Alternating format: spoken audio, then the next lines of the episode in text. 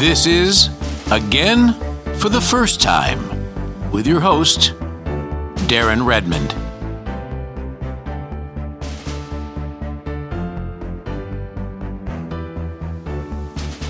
tell you, I, this name of my podcast, as you know, is again for the first time, and I feel it. I want to cry. I'm happy. Um, Tommy, it's been. I don't want to say how long, but I want to say how long. It's been forever.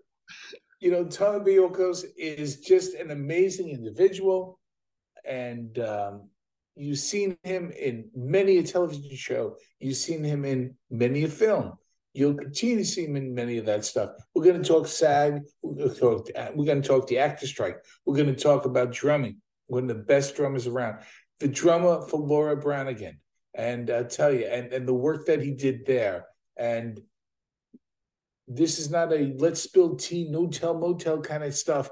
But you know, he was in the relationship with Laura Branigan when she had her death. We'll talk about that. We'll talk about this very unique place called James Madison High School, where we both went to school at the same time. And um, Tommy, God bless you, and thank you for being my guest again thank for the first time. Thank you, Darren. It means so much to me. Who would think our years in James Madison and right. through social media, here yes. we are. Oh my God! Well, you know, and I, I, you know, it's so interesting, and I'm so we are so blessed to live in a time where social media can happen because I want to say what you've been doing for the last 40 years, but I know, you know, whether I see you on television, see you in the movies, see, listen to what you've done, you know, uh, how are you, my friend? Well, you know, Stanislavski said there's no small roles, only small actors. So yes, whether you're saluting Tom Selleck and saying yes, sir, or um, mm I remember season four, I had a day player role as Santa Claus. Mm-hmm. And man, we were in front of Radio City, the crowds, and I was ho ho hoing. yes. And man, that was a that was like a nine hundred dollar payday and the residual and syndication. So again, you know, every role, whether you have 20 pages or one line, a U5, under mm-hmm. five lines, right. you bring your A game and you work hard and um, work on the craft and you know the work speaks for itself you know and I, you churn out wonderful work and you you out there on the picket lines we'll talk about that separately but i want to talk about the grind because it's so easy there's so many negative people out there who might say well after yes. this long after this long for example i'll just talk about me right i mean you know i didn't hit my stride in podcasting whatever success that has brought until i was in my mid 50s so many people. That's a young person's game. Young person's game. Well, BS. You know, I'm driving. You know, and you've had success for many years, and we'll get, get into all of that. What keeps you moving and creative and that whole? Talk to me about that vibe, man. Could you in your face? I think looking back, I have to credit my late band leader and ex girlfriend, mm-hmm. uh, Laura Branigan. I mm-hmm. think what I learned from her, you can't learn in any university or, or a class, conservatory. I really learned. Let's unpack that. Tell us, please. I just learned the ins and outs of show business. And we had so many deep conversations pre social media and pre all this hype. And, and um, I can honestly say that any success I've had this, these years and transitioning more so, especially with my last six principal roles, I have to credit Laura and the focus, and um, she taught me a lot about showbiz. And um, yeah, I think uh, we have to just credit her. And now you were now for those who don't know, you were her drummer for her band. I was uh, actually uh, percussionist. I was a, a percussionist. I'm sorry, percussionist. Yes, yes. No, no. Which is my, the drummer. no, but my apologies because no, um, no, no. I, I, like to be accurate. No, this of course. is good. So, and, but I didn't know the drum part, so I right. was I was a percussionist, which, which, was actually a better slot because I was a frontman percussionist, and right. uh, I got to flavor her music, and um, I knew the drum part, so it was a collaboration. So, how did that happen? Let's walk me through this whole thing.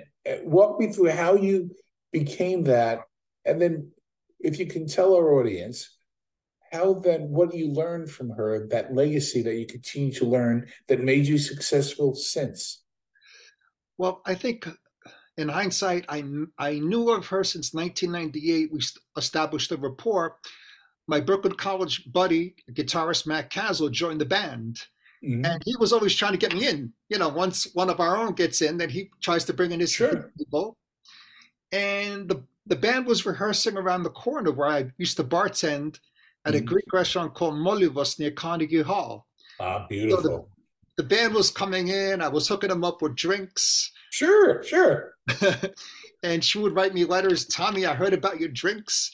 And then one fine day, it had to be about late 2000.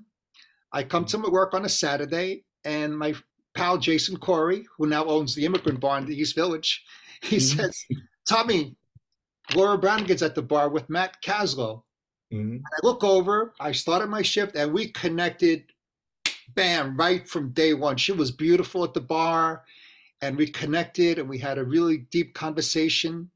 And then from there, it was just no. And I have to stop you right there. Were you in, don't? I mean, since you've been around stars your whole life, uh, but were you intimidated? Like I'd be, I'd be worried that I don't have a game to say hello and to, you know, to talk to that person to be honest with you, I think being raised strict Greek in my mm-hmm. childhood and having lived in Greece part of my childhood, I kind of did not know much about her. I knew she was a singer.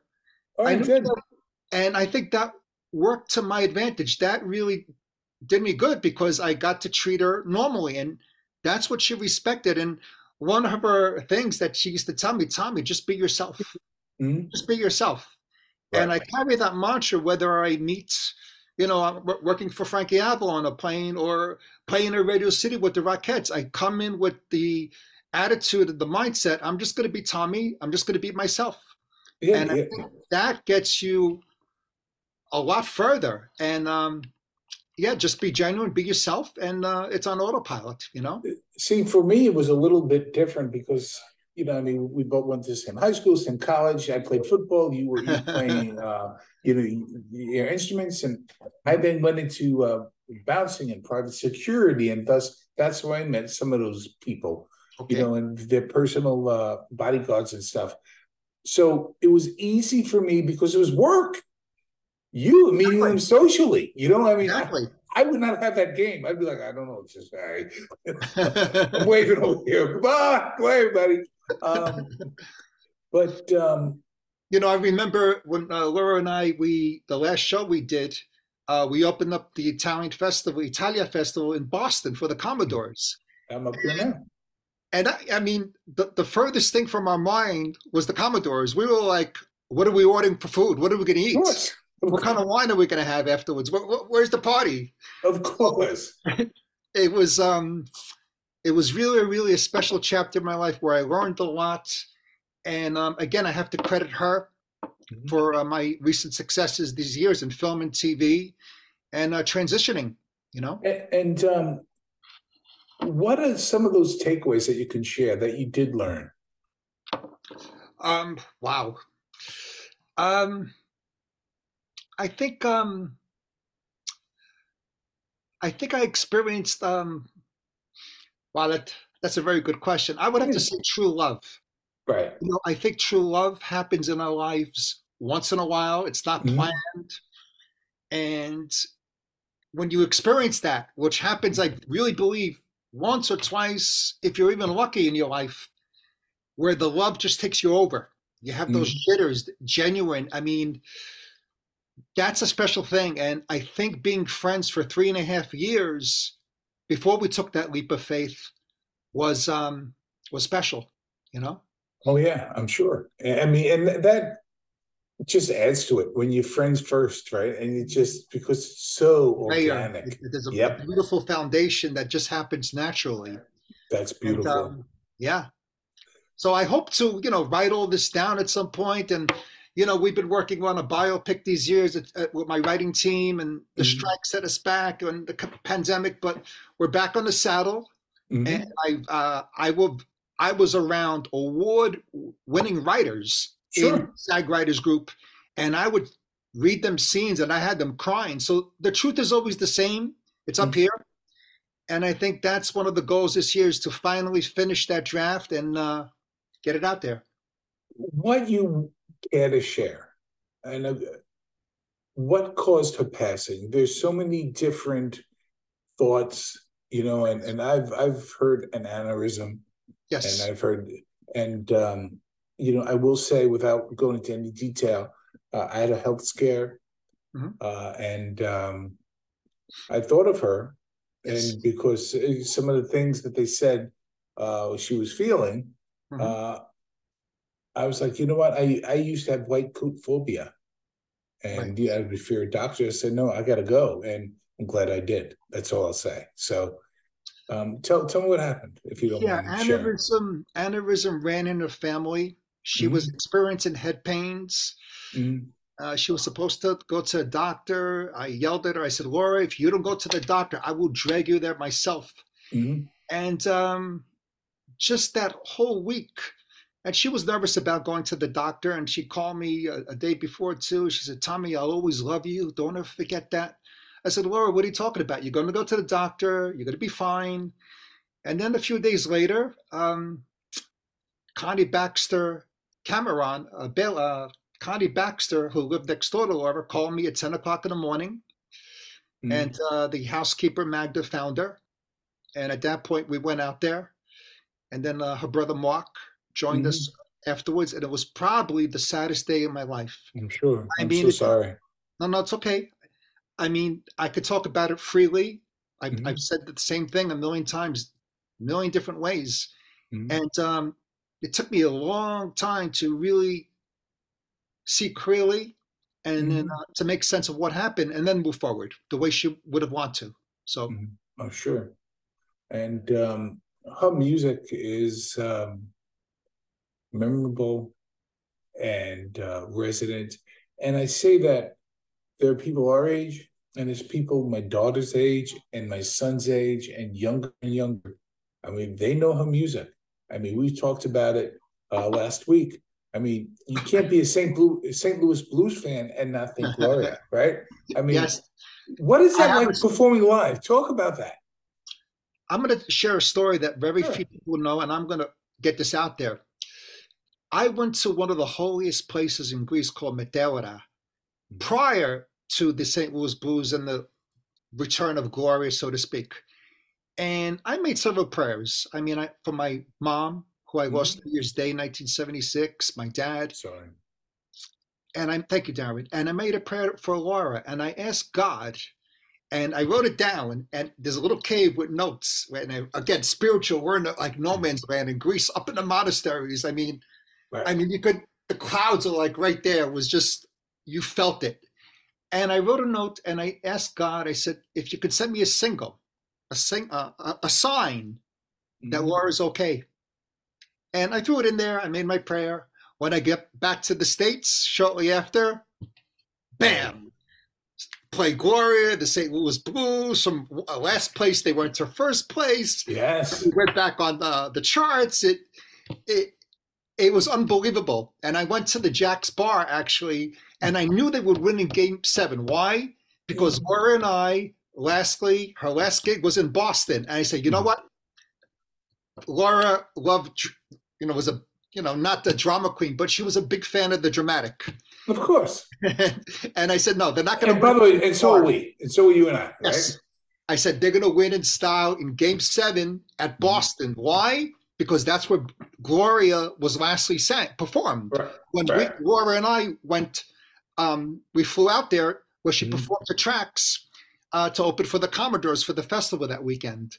So I, I called that from day one. And then I went to the Jack's bar mm-hmm. in Philly on the invitation, and man, it was electric. That's beautiful. So that was the sign. So I asked God for a sign, and boy, give me one. you can't make this up. You know, oh, 17, 16, 17 years later, for the whole Branigan thing to be back, uh, you know, mm. in the world stage was like, wow. Oh, sure. So yeah. So I want to. I'm a big process person. Listen to my podcast. I like to talk to people about process. So, what can you share without giving away your own secrets about your process of finding these roles and a little different? I mean, you I mean, you're that guy, right? I mean, I've seen you. You know, you played whether it's the bus driver, right? Whether it's no, no, I'm serious. The court, uh, the the, the With court uh. Forest Whitaker. Yes, A and few lines in that film. Yeah. and, and you know this, and it's, I'm, I'm I'm not blowing smoke. If you didn't have the guts, if you didn't have the gumption, if you weren't one a mensch, to use a word that we both know from from New York, you know, they would not have you even even try out for these roles. You know, you have a pedigree now that makes a lot of sense to hiring agents, to actors, and how to first of all, what's your process to get there, and what's that like? Well, that's a great question. I think it's all in the work. Welcome. I think, you know, there's no one say that no one set way to act. You have to really be introduce yourself, introduce yourself to all these techniques and processes, and just take what's what works for you. Mhm. Um, when I studied with Wynn Handman, he had the character interview. So if I was to play, let's say I get cast in Aaron Sorkin's A Few Good Men, Mhm. and I'm playing Guantanamo Bay, you know, command colonel in, in Guantanamo Bay, Cuba. Again, a character interview. How do I take my coffee? Where was where was I born? What's my favorite color? Who was my wife? How many kids do I have? So What you built. Do I wake up? So you build that backstory yourself. or- Yes, you and you layer, and then you, of course, you can layer with imagination. Mhm. Sure. And again, know the lines, you know, inside and out, like the palm of your hand, and play with them. And again, build the backdrop, build the character. And again, there's no one set way. Sometimes I'll make a substitution. I'll Right, sure. substitute um, the magic as if. Sometimes I'll use sense memory and Mhm. replace it with um, a backdrop. So, and again, always the you always want to do it differently. I mean, I when I was on off, off Broadway, Murdered by the Mob, I played the killer, Mhm. and I killed all the goombas and had the big five page monologue in the end. And Like the neighborhood. exactly, and sometimes I cried Mhm. because they killed my father. Right. Right. Sometimes I didn't. So, cr- so some actors could cry on a on a fly. Mhm. I remember Mel Brooks. I, I was on set years ago, and he didn't cry every every take, tears, and he kept on putting tears in his eyes. Right. So every actor is different, but sometimes I cried. Mhm. They killed my father. They killed Mhm. my father. Right. Sometimes I didn't cry, but if I did the substitution where, and I go- I wouldn't tell you or anybody Right. as part of my private process. Sure. um, I learned to talk slower. I learned uh, to take your time. When I studied with Wynn Handman, every time we got up to do uh, a scene, Tommy, whenever you're ready, Mhm. and it could be, and I could take as much time as I want. Uh, the important thing is to find the truth in the character. And um, a matter of fact, I'm really happy to announce that um, I had a uh, a theater run a few years back of Eleanor Duse dies in Pittsburgh. Mhm. And I just got the call that this year is going to be the 100th anniversary of Eleanor Duse, Mhm. and the cast ensemble is going to be reunited, and we're going to perform oh, beautiful. edition. Oh, that's beautiful. So, That in, beautiful. as Benito Mussolini, it's a dark comedy. I mean, Right. you're not going to recognize me. I Right. stick with an accent. I Sure. change, I transform. Mhm. So it's all the work. It's Oh, all that's the work. Yeah. So now It's a here's muscle. a, You ha- You have to exercise it, Darren. You have to exercise it. So here's a question you might not get too often, maybe you do. Um, but I've always found this interesting. Is let's talk post game. Let's talk post performance, post show, post movie, post television show. Do you find it hard to get to walk away from that character? I mean, you, the the one that instantly comes to mind, for example, is the Joker. Jack Nicholson said his Joker was tough to walk away from. I mean, people that believe that that led to Heath Ledger's bad experience at the at the end of his life. Have you ever had a role that was kind of hard to shake? Um, yeah, I mean, I at heart, I'm a method actor, and uh, the way you describe Jack and the the Joker, he's a true method actor. Uh, James Gandolfini comes to Oh, mind, sure, sure. putting rocks in his shoes That's right. and to be pissed off all the time. So Right. Method acting, uh, it takes its toll. So my last role where I played Drayton in the film Halfway Home, which won a few awards, by the way, in the film festival circuit. I wanted to ask you about that, but we'll, we'll ask about that in a minute. I want to hear about yep, it. yep. And I had uh, eight pages of dialogue in the end, and I tied the whole episode together, the story. I played a sinister cop, Drayton, and he was bad news. Mhm. And I found it took me months, not that I was sinister to other people, but I had an attitude of sinister that I had to Sure. really catch myself. Wait a minute, you know, turn that switch off. So it can carry over if you're not careful. Yeah. Let's talk about that project right now. I was going to ask what's going on right now, what people could see you in certain. So please go ahead, talk about that. Halfway Home is a, a short film uh, produced and directed and written by Michael Newman, and um, it's based on true events. And I play the role of Drayton, Mhm. who was a sinister cop. And um, we won two film festivals already. We're Oh, submitted beautiful, beautiful. five other reputable ones, Mhm. and it's creating a bit of a buzz. You And it's that. probably my one of my better roles. And I think you're only as good as your last gig. Oh, with sure. music or whether it's uh, acting. So I'm pretty proud of that role, and um, already it's leading to other things. Actually, um, I'm reading another script that's uh, the cat's out of the bag about Sally the Pants, the true story of Sally the Pants based on true events. Nice. So we we had a a meeting with actor John Frieda, who's going to play Sally, and Sonny, Oh, and he flew from Vegas to meet with us. Oh, So it's in development. And again, Mhm. I've been there, done that, where you have a project in development and you hope it flies and fingers crossed. But um, they're a risk, but you have to begin it, you know? It's a chance, a worthy risk. Oh, uh, well worth it, I'm sure. And there's a lot of starts and stops. And as you know, through the podcast, I talk to some people. It's tough, and you better hurry up and then wait, and then hurry up. it's just part of the process. That's right. Talk a little bit about the strike and um, Wow. what went through. And I don't think people realized how important this strike was and how great for the actors and for the hard workers every day that you did what you guys did because it was not easy. And um, talk a little bit about that, please.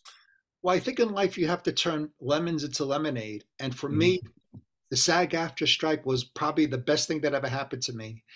I got a chance to reset myself. the direction of my career, my chops, honing my craft.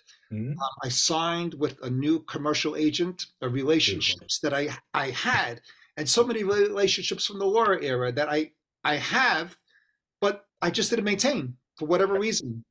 So I got a chance to really. Um, I signed with a commercial agent in addition to my theatrical agent, which was Mhm. great, Cynthia Saldana. Mhm. Um, I met a lot of good people at SAG at, at the um, at the uh, writers' uh, strike at the at the picket line. Uh, writers, actresses, actors. Um, I made some good friends, which was Mhm. great, and um, I got a chance to play the drums a little bit. um, That's great. yeah, that was, that was sort of fun to play the drums and uh, to go back to my military uh, snare drum, you know, marches from high school, and Mhm. so I got a chance to, you know, instead of br- playing Brazilian and funk, I got a chance to, you know, review my uh, military uh, marching ch- chops. you know, and again, I, I'm definitely going to have you back. I want to talk to you though, real quick about um, the 'cause times move quickly. Right? I can't believe it. Um, about you know, you and I, with everything that we do, we're doing, we're just teachers at heart. We both teach. You know, I mean, talk a little bit about you teaching in the school, and and there must be so you must feel so much pride when you see them get it. And the person that really doesn't get it, who's trying and enjoying himself, that's a win, also, isn't it?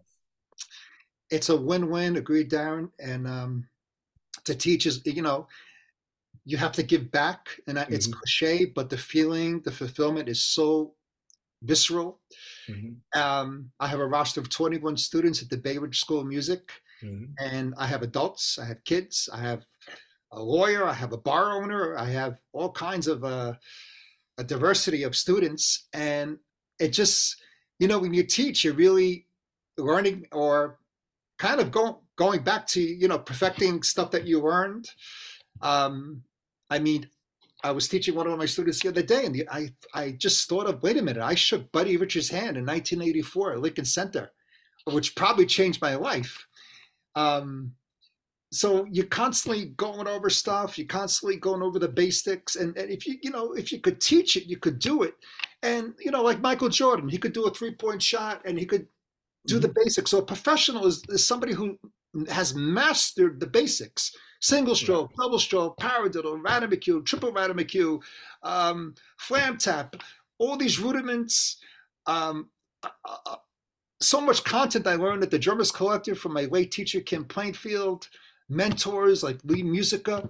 Mm-hmm. Uh, it goes on and on. So teaching is it, it, it it's great. It's great, and uh, you know uh, my students. The one thing I try to bestow on them is to practice and to be diligent. And um, remember, if you're not practicing, somebody else is. That's so. true.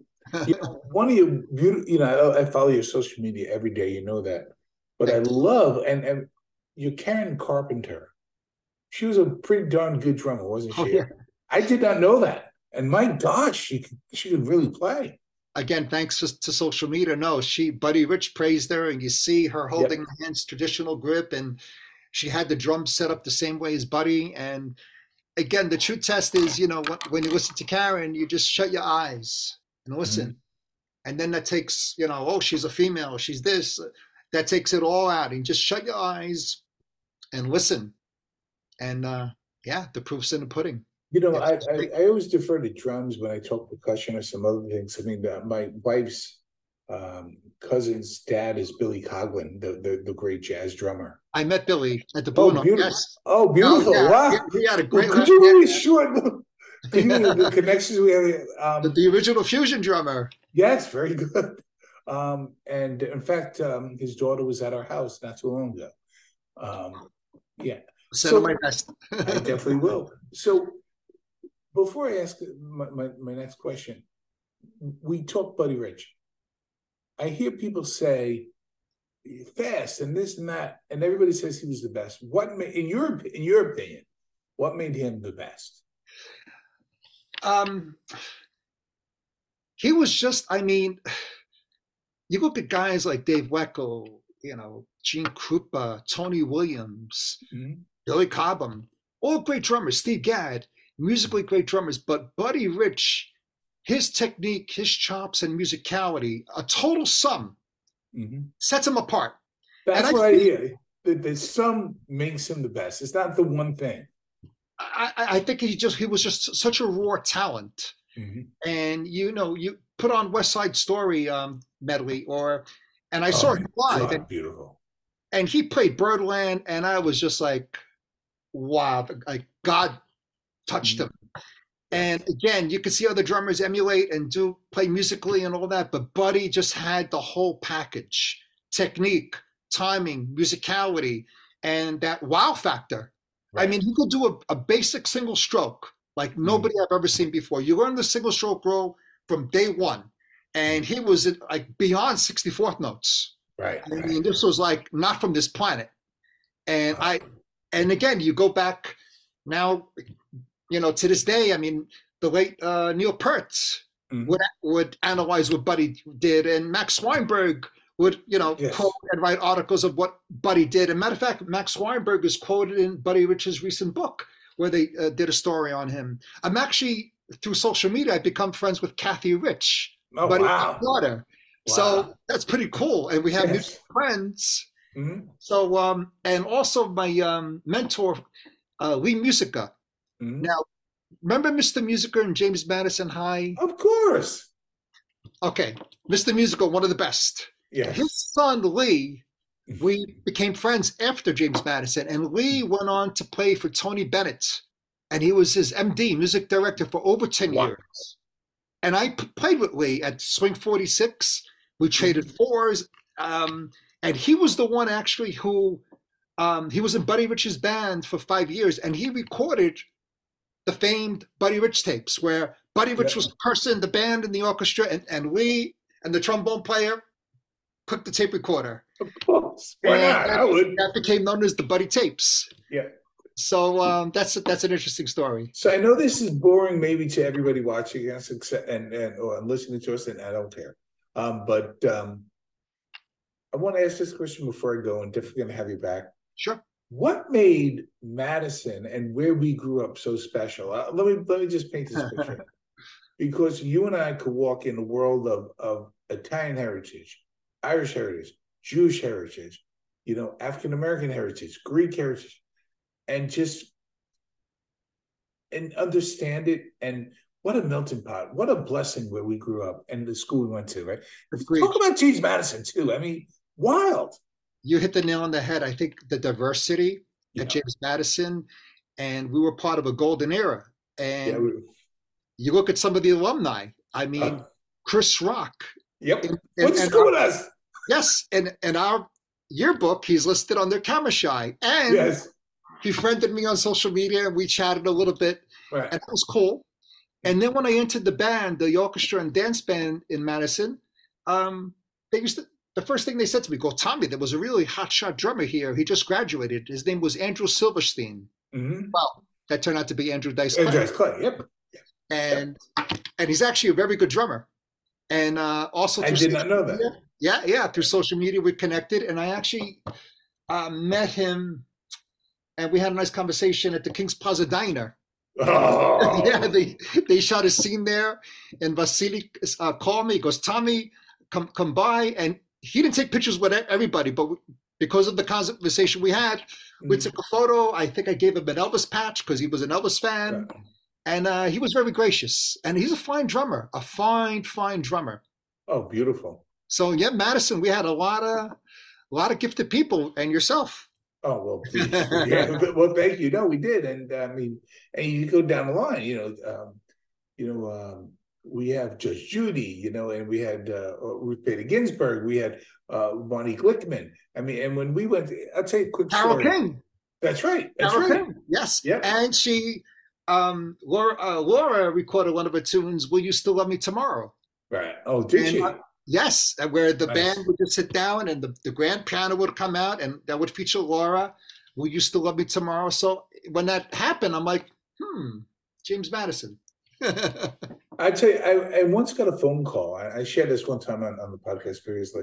Real quick, I got a call from a newspaper in New York, Mhm. one of the big three, uh, and um, they said, "Hey, we're doing this piece on, um, you know, on Chris Rock, and uh, you went to school with him, right?" I said, "Yes, I did." And what could you tell me about him? I said, "Nothing. I'm not going to tell you. You know, like because that's how you and I grew up, right? It's nobody's business. That's us. We're just." Yep. Shut up! You, you, you know, you know, if you were in, if you were in, you're welcome. But oh, you're not going to ask me questions. I got nothing to tell you. I'm not going to let my words be spun. You know, um, just- Agreed. And the, the news media, yeah, spending is a big part of it. So you you say one thing and Yep. Yep. wait a minute, I didn't say that. yep, that's not what I said or, or whatever, Oh. and they just take a piece. But anyway, before I let you go, I want to ask one, one question. Will you come back? I want to talk about students. I want to talk about teaching. I want what for our, our audience. If they need or want to get in touch with you or follow you, talk about that. Where would can they see you next? Um, well, New Year's Eve, we're playing with the esteemed All Star Band. It's a private affair in Monroe, New Jersey, 10 piece band. We rehearsed, we're set to go. Nice. I'm really excited about that. Um, couple of club dates, couple of weddings booked for the new year. Which is Mhm. like those calls are starting to come in. I'm putting the word out. Sure. Um, we've been auditioning a lot for TV and film.